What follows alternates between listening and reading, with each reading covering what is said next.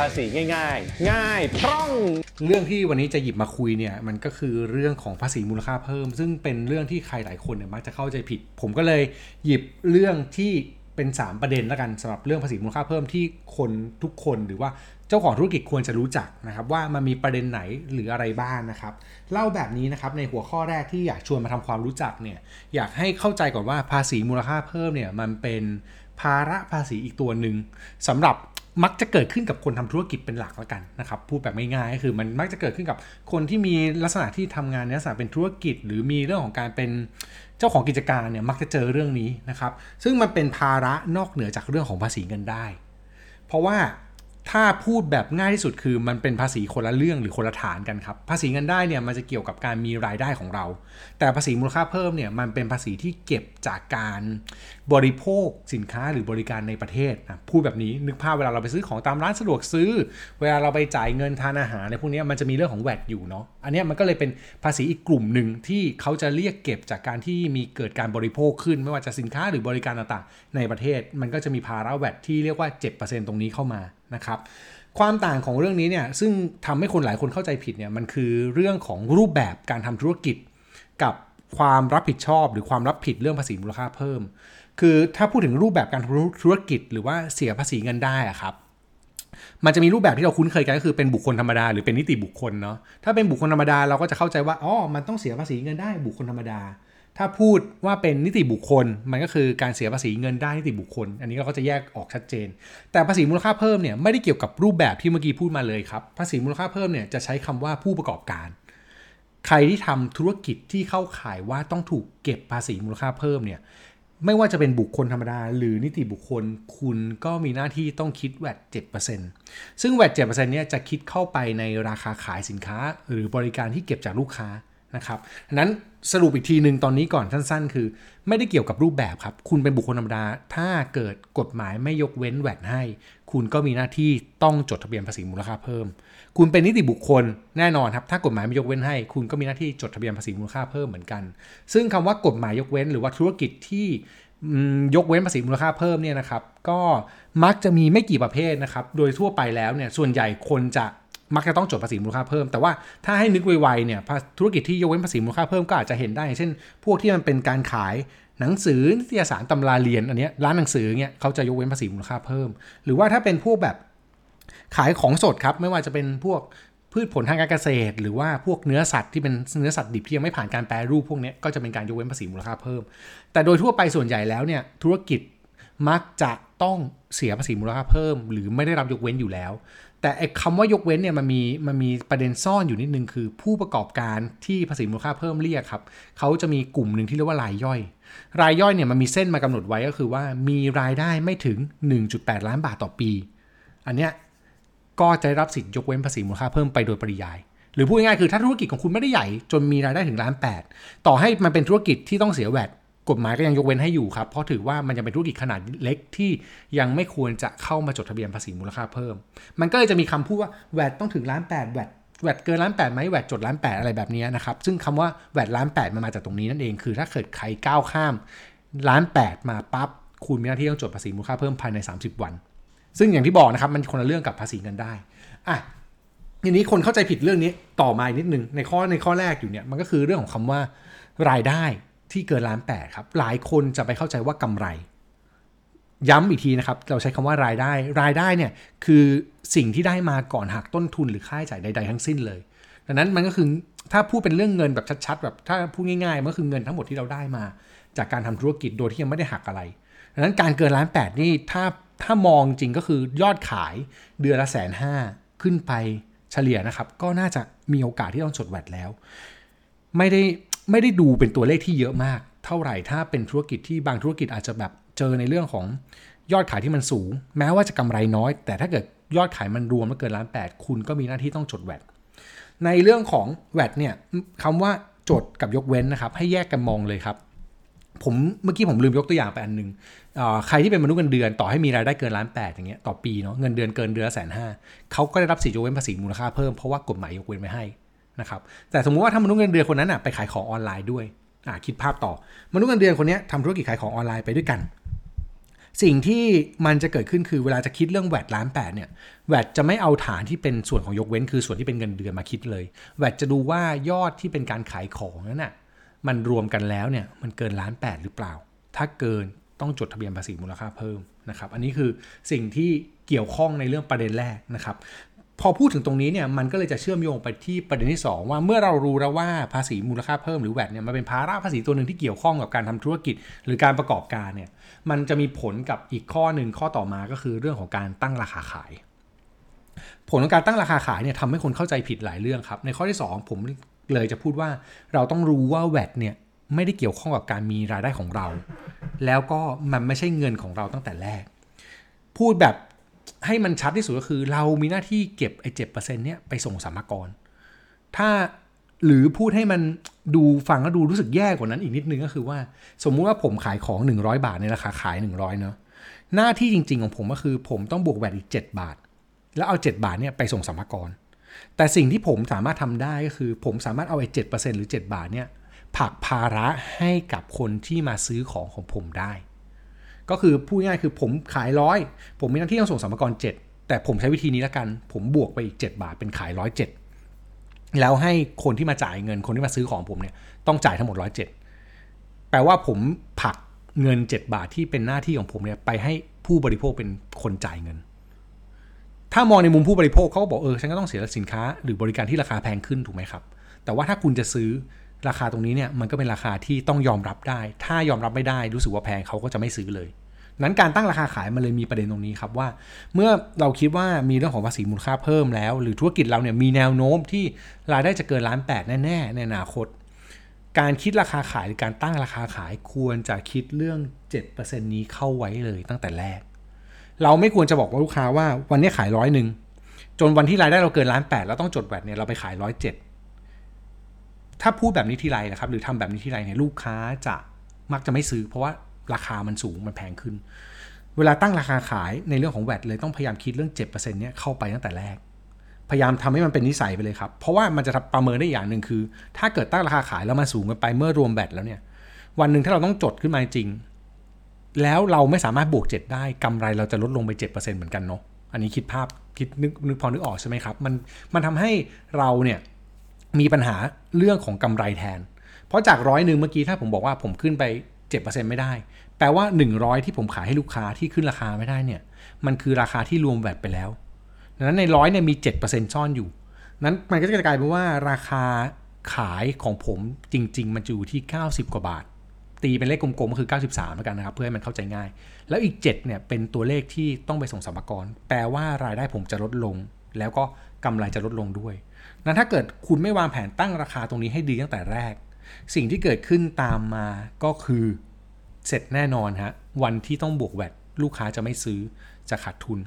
แต่ถ้าเกิดคุณคิดเรื่องนี้ตั้งแต่แรกสินค้าหรือบริการบางตัวที่คุณกำลังจะทำคุณอาจจะไม่ทำหรืออาจจะไม่ลงทุนกับมันเลย เพราะว่ารู้อยู่แล้วว่าในวันหนึ่งมันอาจจะไม่คุ้มค่าก็ได้ นะครับนี่คือเรื่องของการตั้งราคา คนส่วนใหญ่มักจะลืมประเด็นนี้ แล้วก็สุดท้ายพอมาถึงจุดที่ต้องจด มันก็เลยเข้าระบบไม่ได้พอเข้าระบบไม่ได้สิ่งที่ทำได้ก็คือหนีหนีก็ลุ้นต่อไปว่าจะโดนจับไหมไม่โดนจับอะไรเงี้ยมันก็จะวนแบบนี้ไปเรื่อยๆนะครับอันนี้คือในส่วนของตั้งราคา แต่ถ้าเป็นธุรกิจบริการอะลืมบอกไป ในฝั่งของคนที่ทำงานบริการเป็นธุรกิจที่แบบเรื่องของบริการมันก็มีแวดเจ็ดเปอร์เซ็นต์เหมือนกันเนาะสิ่งที่ต้องระวังของธุรกิจบริการก็คือว่าเวลาทำสัญญาหรือเวลาจ้างแจ้งอะไรกับคนที่เขาจะมาใช้บริการเราอะครับ ราคาเนี่ยควรระบุให้ชัดเลยว่าราคานี้รวมแวดหรือว่าไม่รวมแวดอย่างเช่นสมมุติว่าผมเป็นวิทยากรผมไปบรรยายผมผมสมมติผมจดทะเบียนภาษีมูลค่าเพิ่ม เพราะว่าผมจดได้เนาะผมเป็นบุคคลธรรมดา ถ้ารายได้จากการบรรยายผมเนี่ยเกินล้านแปดผมเนี่ยที่จดทะเบียนภาษีมูลค่าเพิ่ม เกิดอะไรขึ้น เวลาผมไปบรรยายผมก็บอกเขาว่าสมมติว่าเขาบอกเฮ้ยจ้างคุณถนอมบรรยายเท่าไหร่อะผมคิดไปครับสองหมื่นบาทสองหมื่นเนี้ยถ้าผมบอกว่าสองหมื่นเฉยๆเนี่ยแล้วเขาจ่ายผมมาแค่สองหมื่นเนี่ยแปลว่าสองหมื่นเนี่ยคือราคารวมแบต ทำให้เงินที่ผมได้จริงสองหมื่นเนี่ยมันไม่ใช่เงินทั้งจำนวนละมันมีแวดปนอยู่ ผมก็ต้องบอกลูกค้าหรือบอกคนที่จ้างว่าเฮ้ยไม่ใช่นะครับสองหมื่นแล้วก็บอกไปเลยว่าสองหมื่นนี้ไม่รวมแวดเพื่อที่เวลาเขาจ่ายเงินให้ผมมา แล้วเวลาผมออกเอกสารให้เขาเนี่ยมันก็ต้องออกในราคา 21,400 บาท เพราะมันต้องบวกอีก 7%เข้าไปเนี่ยครับอันนี้คือสิ่งที่เกี่ยวข้องกับเรื่องของการตั้งราคาในฝั่งข้อที่ 2 ของเกี่ยวกับแวดมาข้อที่3นะครับข้อที่3เนี่ยเป็น พยายามสรุปให้มันง่ายที่สุดก็คือ ผมกำลังจะบอกว่า เราพูดกันแบบนี้เนี่ยเราต้องคิดอย่างหนึ่งว่าแวดเนี่ยเป็นเรื่องอะไรที่หลบเลี่ยงค่อนข้างยากทำถูกตามหลักการน่าจะดีกว่า เพราะว่ามันมีเรื่องของการออกเอกสารต่างๆ ตามมาครับ เวลาพูดถึงแวดมันจะมีเอกสารตามมาอยู่ตัวหนึ่งเลยชื่อว่าใบกำกับภาษี ใบกำกับภาษีเนี่ยมันคือเอกสารที่ออกเมื่อมีเรื่องของแวดเกิดขึ้นแล้วกันนะครับ จริงๆ ถ้าภาษาทางการเขาจะเรียกว่าความรับผิด แต่ว่าพูดง่ายๆคือมันเป็นเอกสารต้องออกเมื่อมีรายการเกี่ยวกับแวดถ้าเกิดคุณขายสินค้า เวลาคุณส่งสินค้าไปเนี่ยคุณต้องออกใบกำกับภาษี ถ้าคุณให้บริการเวลาคุณรับชำระเงินเนี่ยคุณก็ต้องออกใบกำกับภาษีใบกำกับภาษีเนี่ยก็ต้องออกให้ถูกรูปแบบด้วยมันก็จะมีข้ออ่าต้องมาหาว่าออกเป็นแบบเต็มรูปหรืออย่างย่ออะไรแบบนี้นะครับมันก็จะมีข้อมูลตรงนี้รายละเอียดเพิ่มเติมแต่ว่าเรา ต้องทำความเข้าใจว่าเอ๊ะธุรกิจเรามันออกเต็มรูปหรืออย่างย่อได้นะครับเล่าเล่านิดนึงแล้วกันเต็มรูปคืออะไร เต็มรูปคือใบกำกับภาษีที่มีข้อความตามที่กฎหมายระบุไว้ แต่ว่าความสำคัญของใบกำกับภาษีเต็มรูปก็คือ คนที่ซื้อไปเนี่ยถ้าเป็นผู้ประกอบการหรือคนที่จด VAT เนี่ยเขาสามารถใช้ VAT ตรงนี้ได้ หรือเรียกถ้าเรียกเป็นภาษาทางการเขาเรียกว่าใช้ภาษีซื้อได้ ผมจดทะเบียน VAT ใช่ไหมครับแล้วผมไปซื้อของจากซัพพลายเออร์ เวลาผมไปซื้อของจากซัพพลายเออร์เนี่ยถ้าซัพพลายเออร์ผมจด VAT สิ่งที่ผมต้องบอกเขาเลยคือ ผมต้องบอกว่าขอใบกำกับภาษีเต็มรูปด้วย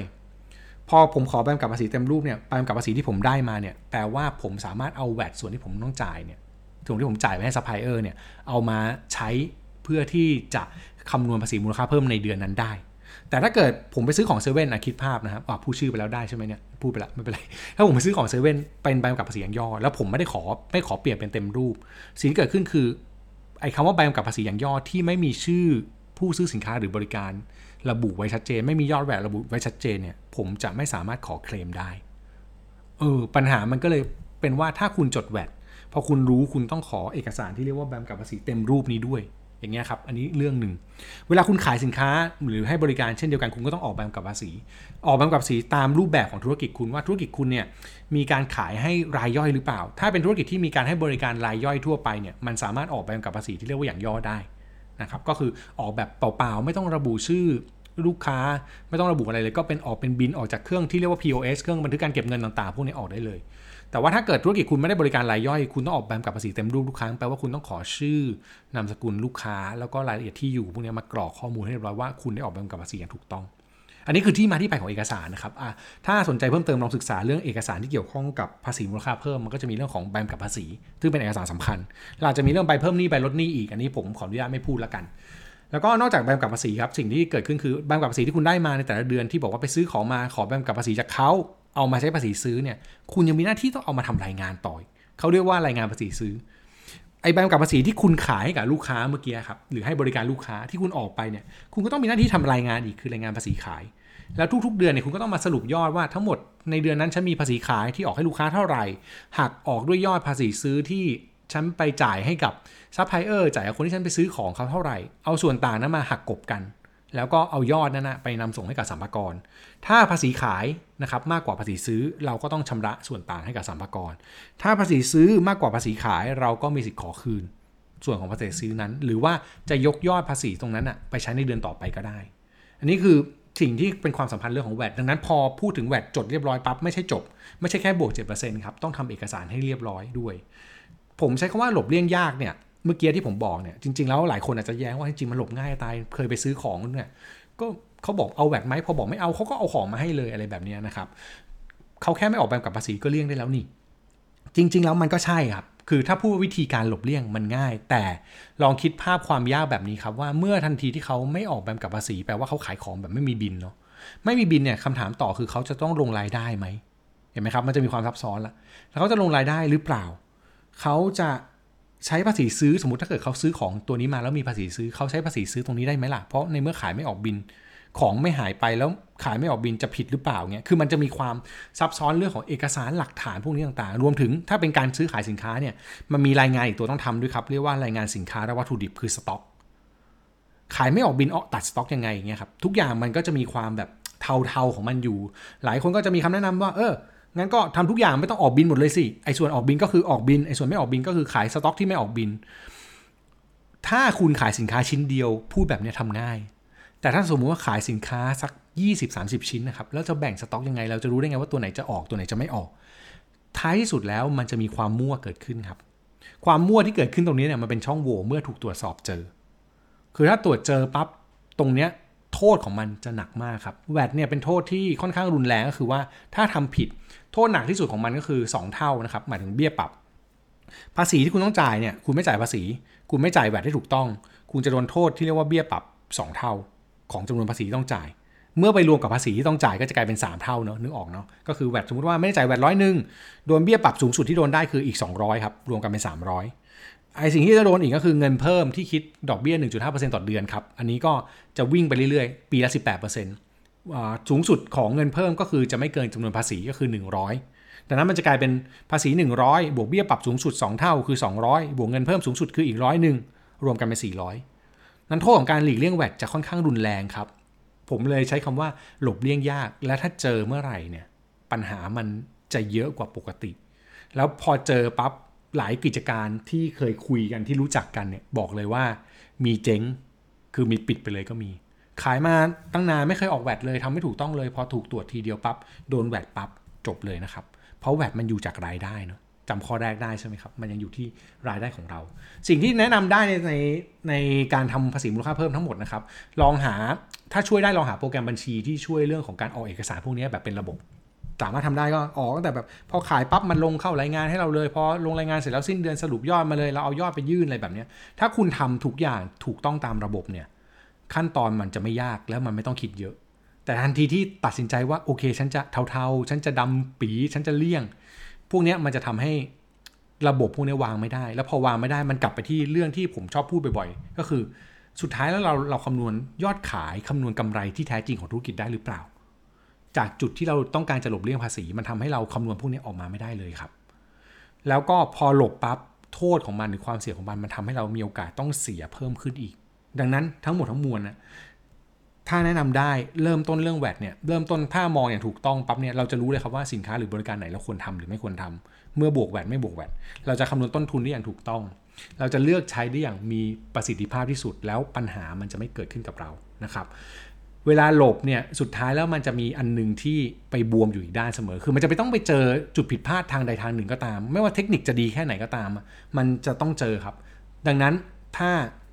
ใครเลือกหลบนี่คือระเบิดเวลาครับ วันหนึ่งคุณอาจจะต้องเจอกับผลของมัน ซึ่งมันก็อยู่ที่ว่าคุณรับความเสี่ยงนั้นได้หรือเปล่า แต่ในมุมผมเนี่ยผมมักจะแนะนำว่าทำให้ถูกต้องไปเลยดีกว่า เพราะว่าทุกครั้งที่คุณทำถูกต้องเนี่ย ความมั่นใจหรืออนาคตของธุรกิจเนี่ยมันจะดีกว่า แล้วก็ต่อให้เจอสรรพากรคุณก็กล้าที่จะต่อสู้